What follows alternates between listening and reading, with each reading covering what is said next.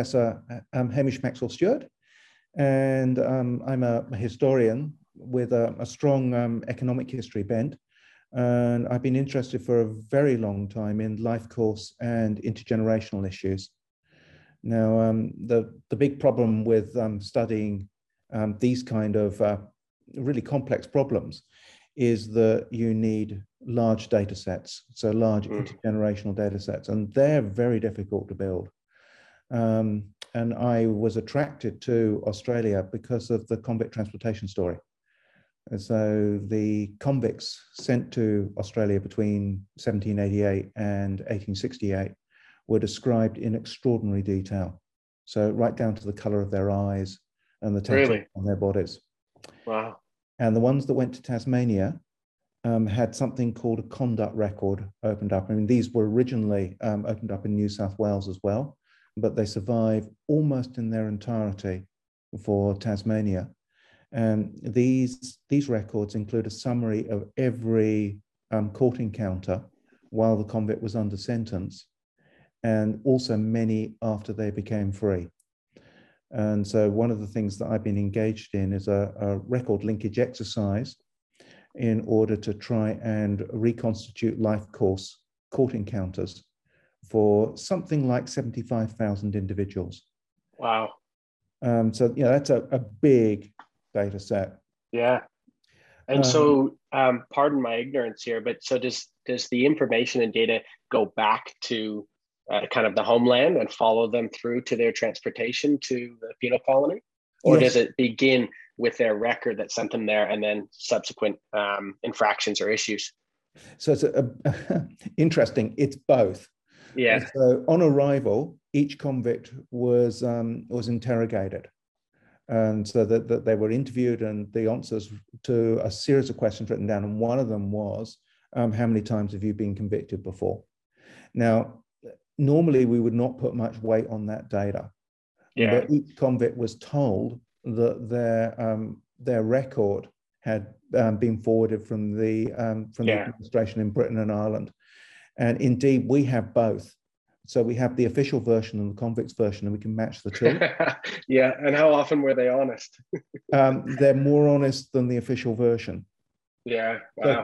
Twenty percent of convicts, which who had no official record of a of conviction, coughed up details, um, which is really wow. interesting. Yeah. Yeah. Um, so there, that data is a little problematic because we don't know the timing. So we know the age of the convict on arrival and how many offences that they've been prosecuted for up until that point. Yeah. Um, but we do know the nature of the. We, we have a brief description of the uh, of the charge, and in most cases we know the penalty. So we will know how. But you don't know when those initial infractions occurred and offences occurred at what age and things like that. That's right. Love do you get any? Do you get any contextual information like I don't know how they grew up, uh, their family size, where they're from specifically, or anything like that? Yeah, we have family size for most of them. Again, this is confessional, and it's yeah. a little difficult to interpret because you don't know whether um, um, the the dead are, are, are enumerated or not, as we suspect yeah. not. Um, but we also have their place of birth generally down to parish level, so it's very fine grained. And yeah. We, have, their recorded height. And so we've had a, a great deal of, um, of fun. Uh, fun's the right word. It's been an yeah. interesting exercise. But we, we've, uh, we've established a very strong relationship between um, offending record and height. So the more the more um, recorded offences we have for a male convict, the shorter they are likely to be. Wow. Um, interestingly, the same relationship doesn't hold for women. No. That's been interesting. Yeah. You know, because it's very easy to actually say that, you know, height is a, an indicator of a poor socioeconomic start in life. Yeah. Yeah. Especially then with malnutrition and things like that. Yeah. Um, some of the some of the differences may be biological because women are more robust than men when it comes to um, growth patterns that they deal with adversity better.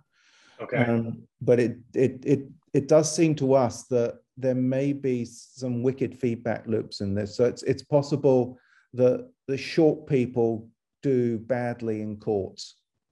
Yeah, just by social perceptions. That's right. So and, and, yeah. we, we know that um, when it comes to male height, um, society is heightist. Yes, um, yeah, that's quite well established in psychological literature. Yeah. Yes, but it's also possible that there's some kind of wicked feedback loop um, in the um, those so uh, juvenile convicts who are stunted, for example, so short yeah. compared to their their their um, their peer group, um, may have be pushed into more offending. Yeah. Uh, yes, in, in order to keep up with their peer group. So, so something like that may be going on. Yeah. Um, so so as a means of, of kind of maintaining status through through other mechanisms. That's right. Status and uh, status frustration and strain and these types of things. Is there any sort of evidence that also it has to do with that um, development in terms of socioeconomic status and capacity for um, access to nutrition and things like that? Yes, I mean I think all of these things are, are bound together. Um, so you know, I was primarily interested when I when I sort of broke into all of this in in health outcomes. So which convicts lived the longest? Um, yeah, that's really um, interesting. Yeah. And do, do, do, you have information on substance use disorders, or obviously it would be called something different then, but addictive behaviors and things like that?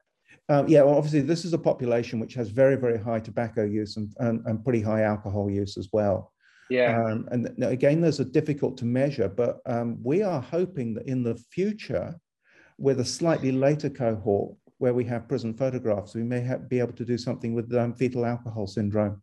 Yeah, so which is distinctive in the facial features. Yeah, that's that's right. So if you've got yeah. transcribed life course, you know, offending, and you can identify a population which has the traits of fetal alcohol um, syndrome, yeah, uh, and then we can look at different patterns within both groups. Um, certainly, with after the convicts hit Australia, um, we had we, we you know we're able to look at those who are who have higher rates of alcohol related prosecutions. Yeah, going forward. And, and, control for that. Yeah. But the, the interesting thing is that the convicts that are short, shorter than average are more likely to go on to offend in Australia as well. Um, so height turns out to be um, a fairly a fairly interesting predictor yeah. uh, um, court encounters. And yeah, that's interesting because I mean, the, as soon as you mentioned height, I thought right away that the, the larger individuals would be engaged in more kind of physical violence and these types of things. But it sounds like it's the opposite in that those other elements we talked about, whether it be nutritional aspects or stress and strain and, and kind of trying to achieve status through through different mechanisms or express oneself in a more aggressive manner because of the lack of social recognition due to one's height Yes, I mean there obviously that there, there are there are caveats here. So so the the one offence which goes the other way is forgery, which yeah clearly picking up um, um, socioeconomic status of the offender.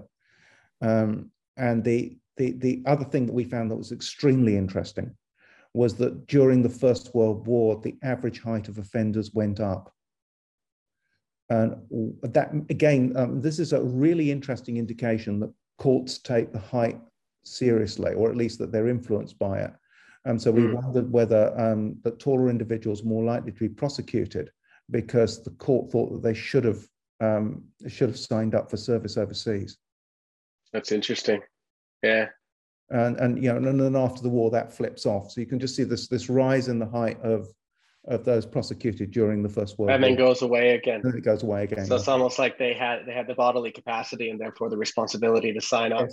Yeah, so uh, that's really that's really interesting. Have you explored any of the? Uh, I'm pretty um, naive with this. The uh, criminological literature on on height. I know the kind of um, Lombrosian uh, kind of skull size and hand size and these types of things are kind of left there. Um, but is there any more recent? I, I know in psychology, for instance, sexual selection um, and these types of things around height uh, has been explored and and and uh, to this day continues what's the word i'm looking for um, evolutionary psychology and these types of things but i haven't seen much in, in criminology around what we i guess what you call biological positivism. So have you have you kind of looked into this a little further to try to understand it?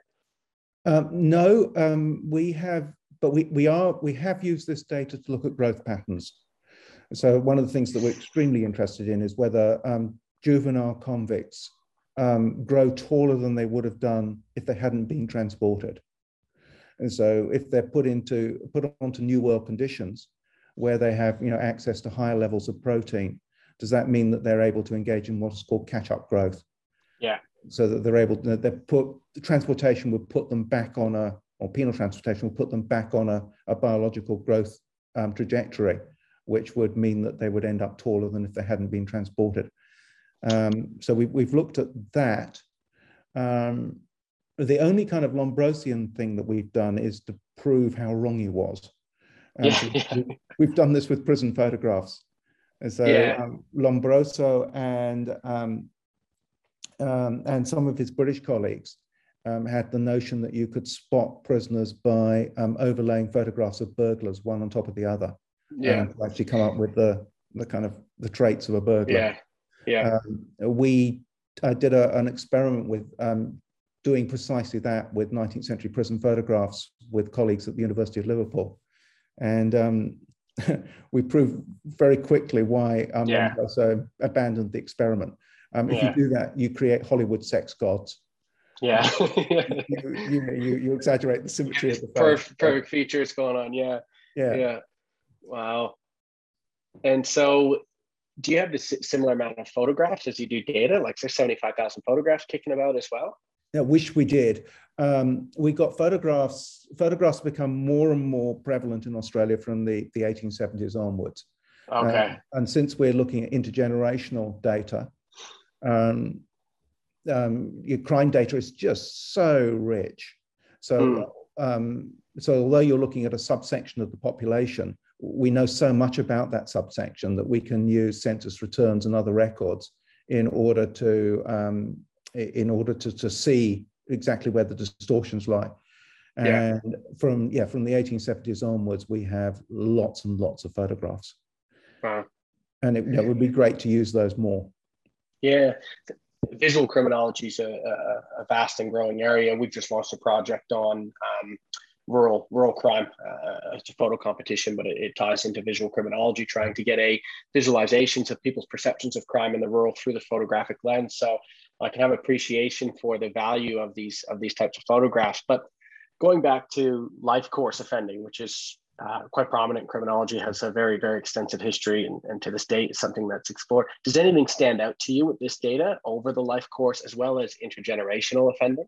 Yes. So um, although our our um, our life course offending rates look low, um, certainly low by contemporary contemporary standards, Mm. uh, we do find evidence that um, convicts who confess to a, a lot of offending are more likely to be prosecuted while under sentence and are more likely to be rearrested after they're released.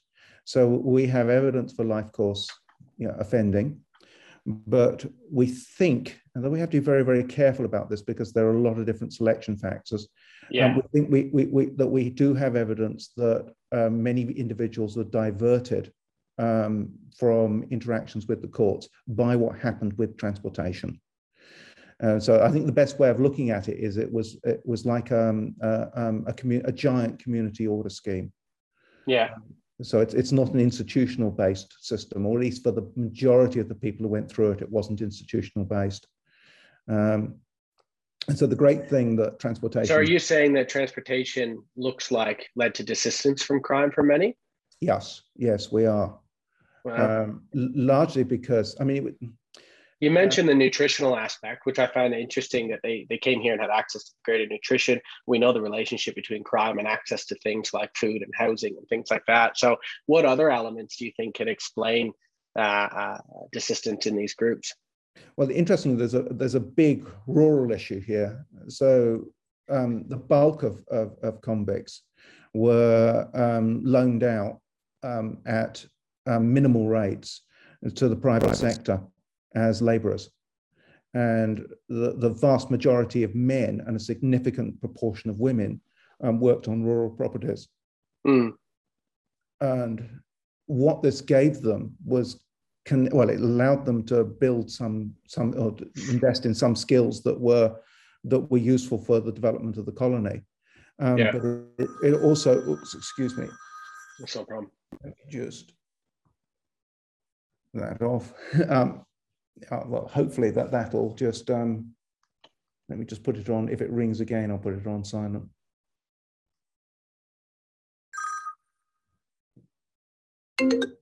Sorry about that.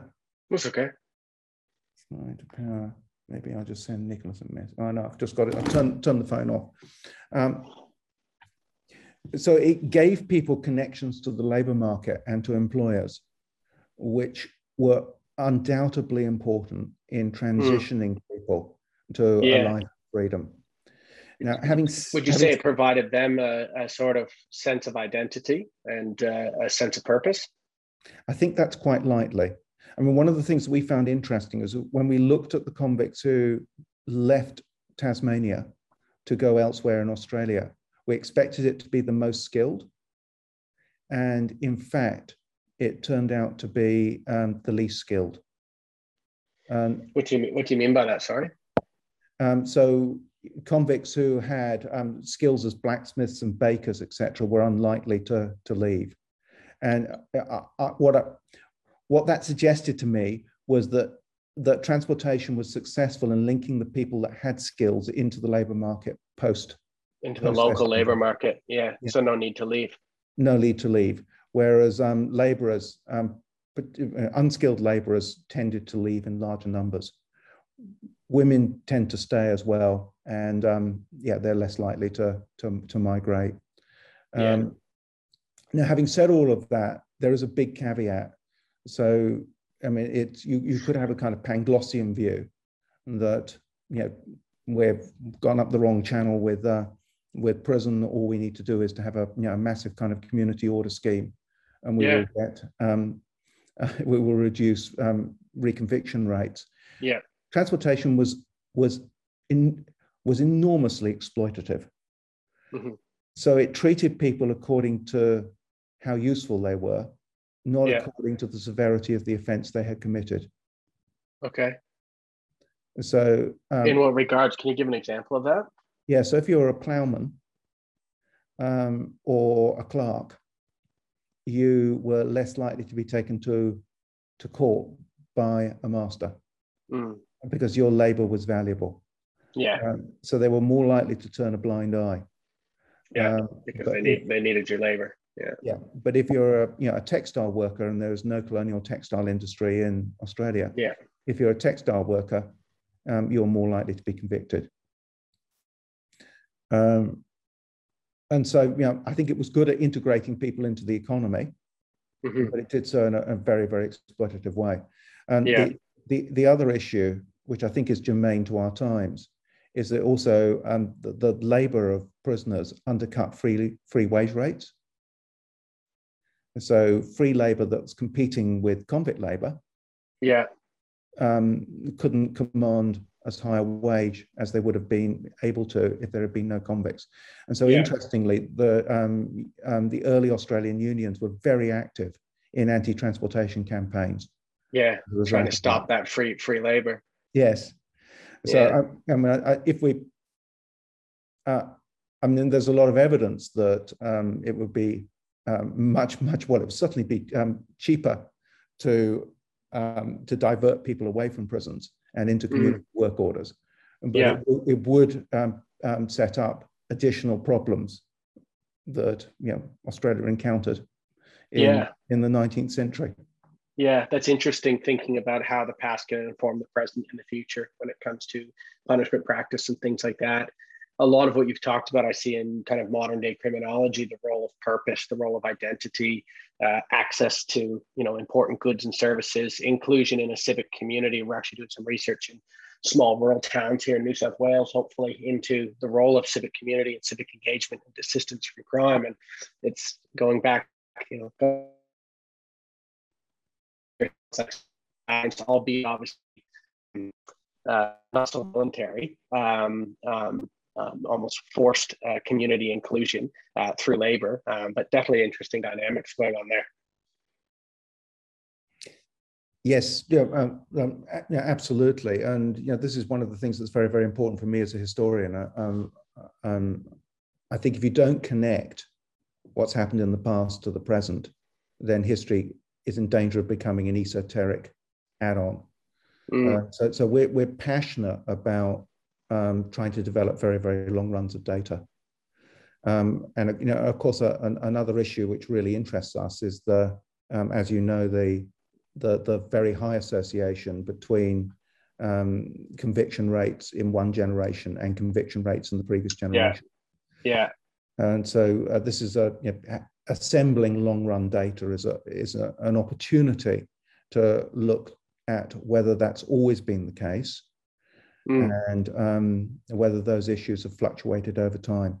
And if there's certain characteristics based on time period or based on context that is shaping whether there is a kind of intergenerational pattern or not. Yes. So we haven't picked it up. I mean, it's interesting when you start with a, you know, you start with sort of 60% of the population that's got a conviction record. Yeah. Which is the transportation era. Um, yeah. We do not have any indications so far that the next generation is disproportionately composed of the children of transported convicts. So we expected to find that and we didn't. In terms of the offenders? In terms of the offenders, yes. Wow. So would be first time offenders? Um, yes. Now, it is possible that if we go um, digging a little bit more deeply, that we will find that there, there, there are intergenerational patterns in certain types of offences. Yeah. Um, yeah, I should That's say. what I was going to ask you. Actually, does anything stand out with the typology of offences? You obviously you said you know, your fraud types offences is usually um, more, I guess, higher class individuals. Anything in terms of violence or anything like that? Um, yes, so I think one of the things I should say is that the, the, the range of offending that we've got data on is enormous. Yeah. So it's you know everything from murder um, right the way to, down in the convict era. Um, over 60% of all charges brought against convicts were for breach of workplace rules and regulations. Yeah, yeah. So you know, it's it's very small stuff. It's neglect of duty. Yeah. Yeah. I was talking um, to a, a, police officer yesterday about the penalties for stock theft. He's a stock officer, mm. And uh, he was talking about convict era penalties for stock theft. So don't steal a cow. oh no! Yeah, that's a really really dangerous thing to do. Yeah, um, yeah, yeah. And and so it's we're, we're trying to work on on a typology for um, for well, at, at, at least classifying um, offences uh, so that um, you know, we can look at stuff that was regarded as more serious. Yeah. Um, yeah. And one of the problems, of course, that we hit is that there are things in the past which are um, which um, were deregulated. You know, they, they didn't. Yeah. No longer criminal. They're no longer criminal. Yeah. Um, um, particularly, um, you know, homosexual crime, for example. Yeah. Yeah. Um, and then of course there are other things which were criminal and um, which which are criminal now which weren't in the past yeah um, but um, developing um, a classification system which will um, cover um, offending through the ages is a, mm. a, hmm. really, really interesting issue yeah no for sure and i mean it's it was long a gap a historical criminologist was a rare find uh, um, many years ago, and it seems to be an absolutely budding and growing field. The application of, of history and the importance of, of that knowledge to modern day understandings of crime and punishment. Um, yes, and also the other thing is that um, a, a, a, disproportionate number of historians who work with digital data turn out to be crime historians. Yeah, and that's because is it just because there's yeah lots of data? There's lots of data. Yeah. Uh, and the, the other group, which is interesting, on uh, uh, historical demography, um, because they've got access to birth records, which are yeah, digitized. Yeah. census data and things like that. But interestingly, military historians as well, because there's service records. Yeah. Uh, yeah, and essentially what we've tried to do is to um, pull all of those three groups together. Um, yeah. And that's really interesting because you can you can look at profiles of um, of people who are having court encounters and compare them with people who enlist for military service. Um, yeah, so yeah. you know, that kind of looking at different sections of the population, I think, is very, very useful. Yeah, and so what do what do you hope to get out of all this information on on looking at this history of of convicts and and this particular characteristics? Um, a, a, a, long run um, handle on um, on the transmission of health inequalities is our number one aim. Um, we're particularly interested in um, gene environment interactions. So the, the idea that something like solitary confinement, um, which you know, Tasmanian convicts spent 750,000 days in solitary confinement as wow. a result. Yeah, it's a, it's a big number. And uh, we know in, in modern day what that does uh, uh yeah. to an individual. One day in solitary knocked um, in, in our female cohort, we, you know, we, we've traced a large number of our My turn.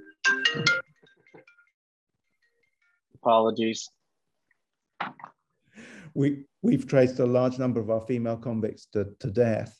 And so mm. we've just completing a study at the moment looking at the impact of solitary confinement on, on life expectancy. And a day in a dark knocks about 10 days off your life expectancy. Yeah. Um, but what we really want to know is does that impact upon the quality of life of the children who are conceived subsequently?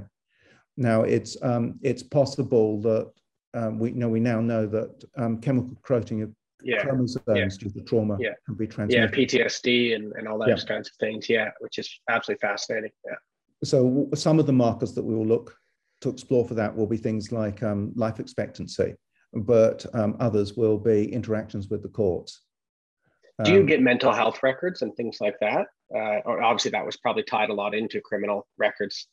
We do. So we have the admission register for um, Tasmania had a, a, very small number of psychiatric institutions, and it had one which opened its doors in 1830 and didn't close them until 2002. Yeah, sounds about right. Wow. Yeah.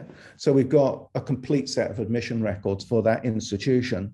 Uh, yeah. We're, we're trying to link in. But of course, the issue here is that um, there, there, are lots of selection biases with this. So, you know, wealthy families look after individuals at home or find alternative um, forms yeah. of institutional care. Yeah, fair enough. And, and they wouldn't enter into any record system. Whereas the police are rounding up vagrants, mm. for example, yeah. pretty keen to get them out of the criminal justice system and yeah. into the mental health hospital if they can. Yeah. Um, so, yeah, but those biases aside, we do have the data. Mm. Wow. And so going back to what you're saying in terms of um, um, being able to identify these patterns over time, does anything else stick out to you? We did find one real surprise, um, and it's to, to do with it's to do with height, and um, it needs m- more exploration. But we, um, when we looked to see if we could identify the the children of female convicts. Mm-hmm. Um, we that the obvious place to look at was the Tasmanian born who were reconvicted later in the century. So we got a lot of data on them. Um, so when we linked these these um, individuals to birth certificates and started tracing them backwards, we were looking to see how much shorter the um, Tasmanian born prisoners arrested in the 19th century who had convict parents were compared to those who had free migrant parents. Mm.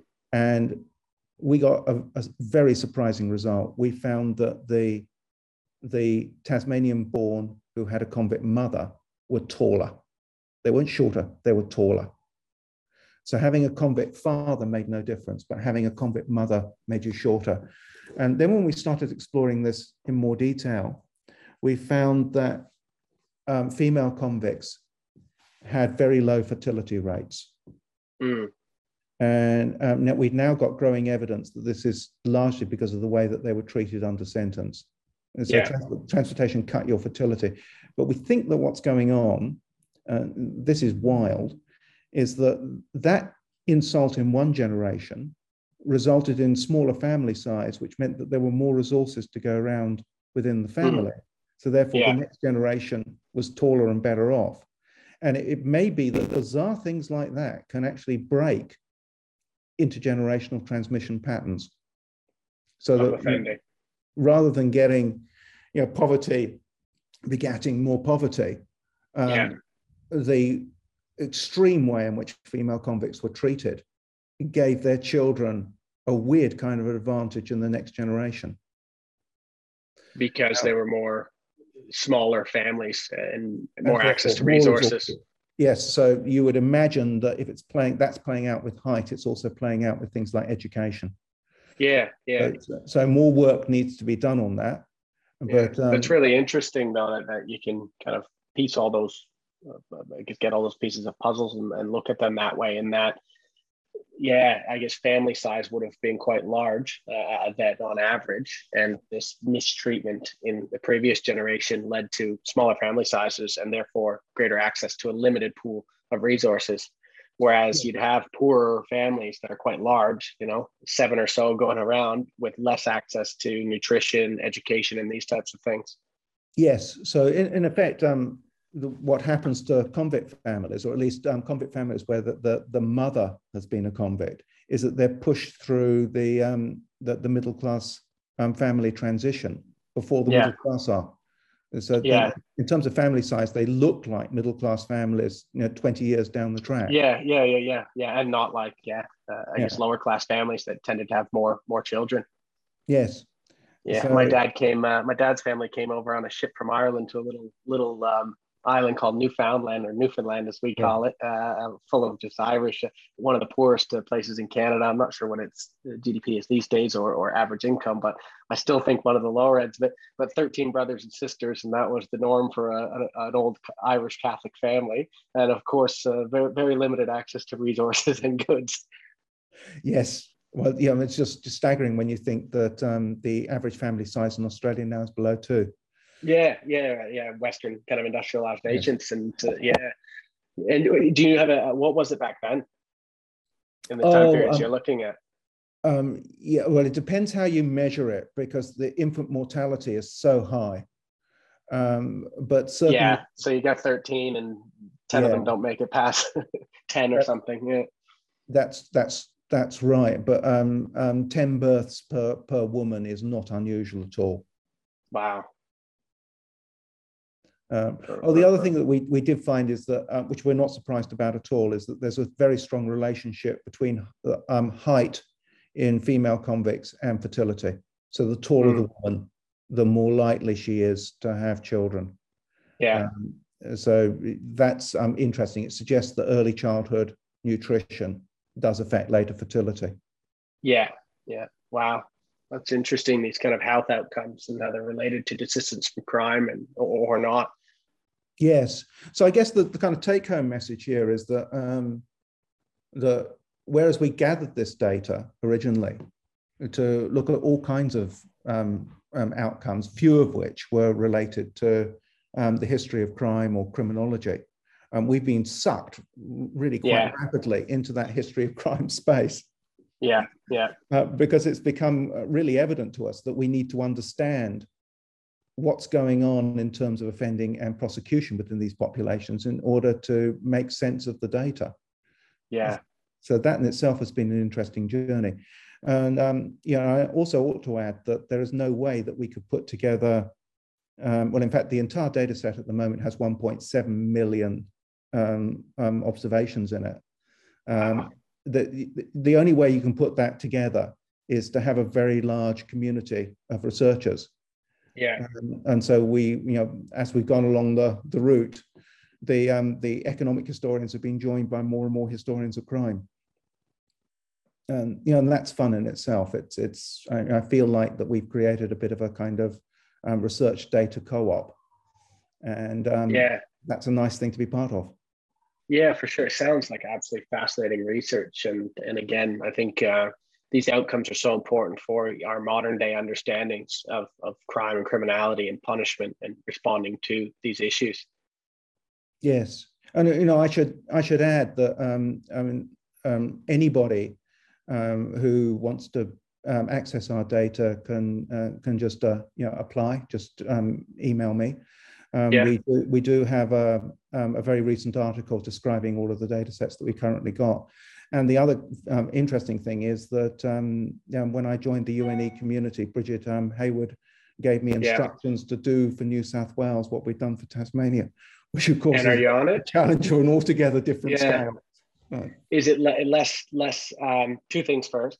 Uh, the first, where can uh, listeners find that paper that outlines the data sets and, and how could they get in contact with you if they are interested? Um, it's just my my um, UNE um, email, so you can either search me on the UNE um, website or just yeah. Um, remember H Maxwell, all one word, at yeah.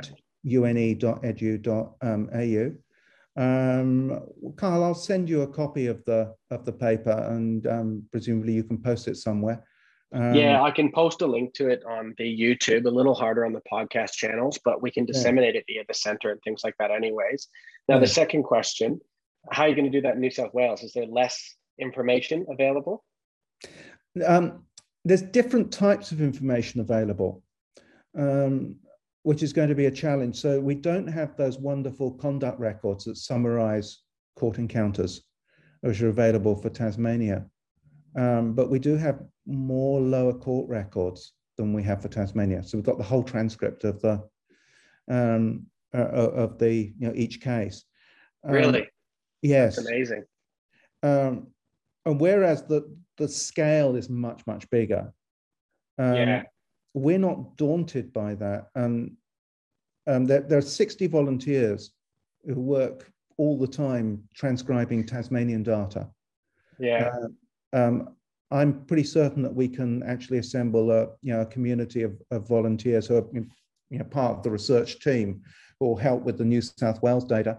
And there's a lot that's already sitting there that you know local and family history groups have got, or you know, yeah. researchers.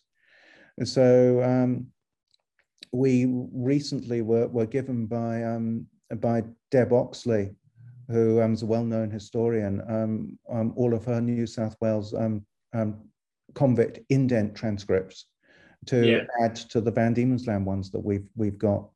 And so that's you know 40,000 records, just bang. Wow. So so it's almost like you, you're you're just swimming in in data and information, which is a luxury problem. You just need the people to the teams to parse through it. Yes, and we need the infrastructure in order to store it and maintain it and clean it yeah. and code it. And classify it and organize and it. And, that, that, yeah. and the, the community that discusses the rules around that. But I think that um, there's a data gravity issue um, here. That um, when you put a lot of records together, they attract more records. They become magnetic. Yeah. Uh, and that we want to we want to encourage that. Um, if we have an issue with data, it's um, data from beyond the First World War. So this is when we have expanding populations. Um, yeah. So the, the data get very, very big. Yeah. And there's less historical interest in them. Yeah. And so there's less digital data available. And, and so I think that's going to be the big challenge is, is, is hoovering up all of those records uh, and getting to the point when you can um, you and does that not introduce a whole other set of dynamics in that the populations coming post World War II are yes. almost entirely different? I mean, the, the ones coming from England and, and kind of the, the homeland is already quite diverse and different and in terms of life course and, and these types of things, but at least you can find some commonalities and and, and overlaps. Whereas post World War II, I would imagine again you'll have your primary streams, but it just opens up a whole other kind of can of can of worms. Sure, absolutely, it does. Um, and it um, also it will raise um, ethics issues, particularly after the Second World War, because you know the offenders will still be alive. Um, yeah. Um, but the the other thing that we can do is, of course, we get increasingly good census data, and whereas the census micro data doesn't, I mean, it's not kept in Australia. The the mm. the the aggregate returns um, at least help you to see what you're missing yeah. Um, you know and, and, eventually you can you can uh, um, you, you will be able to link to um, um, live data sets around. So in the health area we can work with the data linkage units. There's one in every state. And yeah. so we, we can give them historical data and they can link it to present day data and then mm. provide researchers with de-identified um, you know research returns to work with.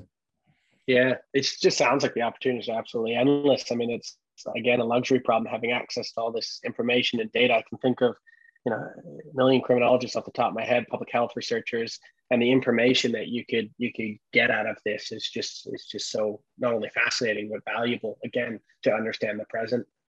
Well, one of the things that we're having fun with at the moment is um, is trying to um, integrate some of this data into our undergraduate teaching. Yeah, uh, because students are fascinated by it too. Yeah. And um, it's also a way of actually of, of teaching students, I mean, not just um, historical skills or um, or introducing them to the history of crime.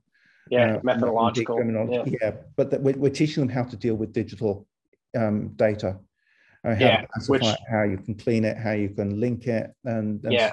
procedures, etc., etc. Very powerful skills for a future researcher. Well, I think that, that, now that we live in a digital age and there's a digital revolution happening all around us, that I think it's yeah. really important that we embed that within our undergraduate teaching. Um, yeah. Uh, what about opportunities for um, honors and postgraduate research and things like that? Um, we did our New South Wales farm crime survey, for instance, which is probably one one millionth of the data that you, guys have in your hands. And uh, when we had the ethical approval to uh, do this, we made sure that it could be open access for students because you know what we can't find, students perhaps could draw on and, and look at for. Um, we've got one unit, for instance, where they work with the police to solve a particular issue pertaining to farm And so this data set they can utilize and draw on to help uh, come up with particular solutions, many of them novel that, that I have not thought of or, or, or no rural criminologist has thought of. So are there opportunities here for students also to play a role in, in looking at this data and utilizing it for projects and things like that?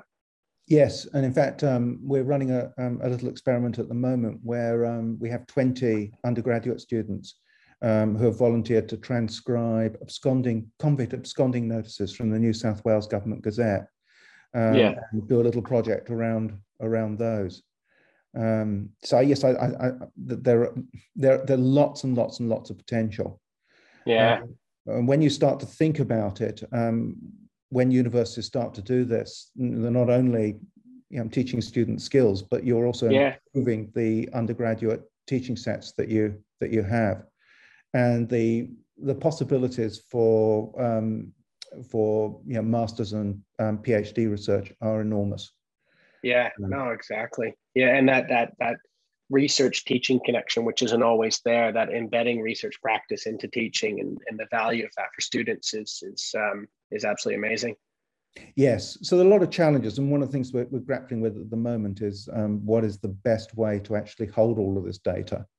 Um, um, I, I, think we, are going to need to develop a, a better interface um, moving forward um, if we're going to you know, really um, unlock its potential within the classroom, for example.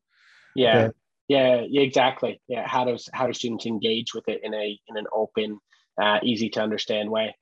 Yes, yeah, um, I've used some massive data sets in the past for research on on um, politics and voting patterns and, and these types of things, probably nothing in the size of what you're working with. And even then, a lot of those interfaces are so, it, it takes me months to kind of finally understand how to work with it. And so, having that, that you raise is such an important element in terms of digital literacy and how to how to engage with this data. Yes, well, undoubtedly, the, the data sets you've been playing around with have been much bigger than than than, than ours. Um, but um, I mean, the, what makes ours interesting is it's complex because there's so many mm. links in it, and th- that's that's the tricky bit.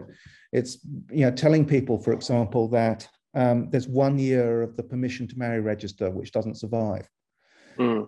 And so you, if you didn't know that, you would think that there was a sudden dive in 1832 in the number of convict women who were given permission to marry. Yeah. Or, or that um, that somebody um, didn't apply for permission whereas in fact, um, you know, if they implied in that year, we will not have a record on them. So it's all of those that, in, even when we write that up, there are so many of those little problematic features of the data that it would be mm. difficult for somebody to get their head around all of them.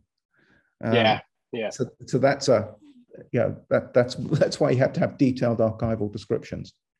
Yeah, well, sounds fascinating. Um, it wouldn't be a podcast rural crime unless I asked you to conclude about any kind of rural aspects or elements of this project that either stand out to you or you think would be of interest. Uh, I'm particularly interested in um, uh, in um, urban and rural prosecution rates. So the convicts that we have that were deployed in urban areas have um, are at a prosecution risk that's about twice that of the of their rural counterparts.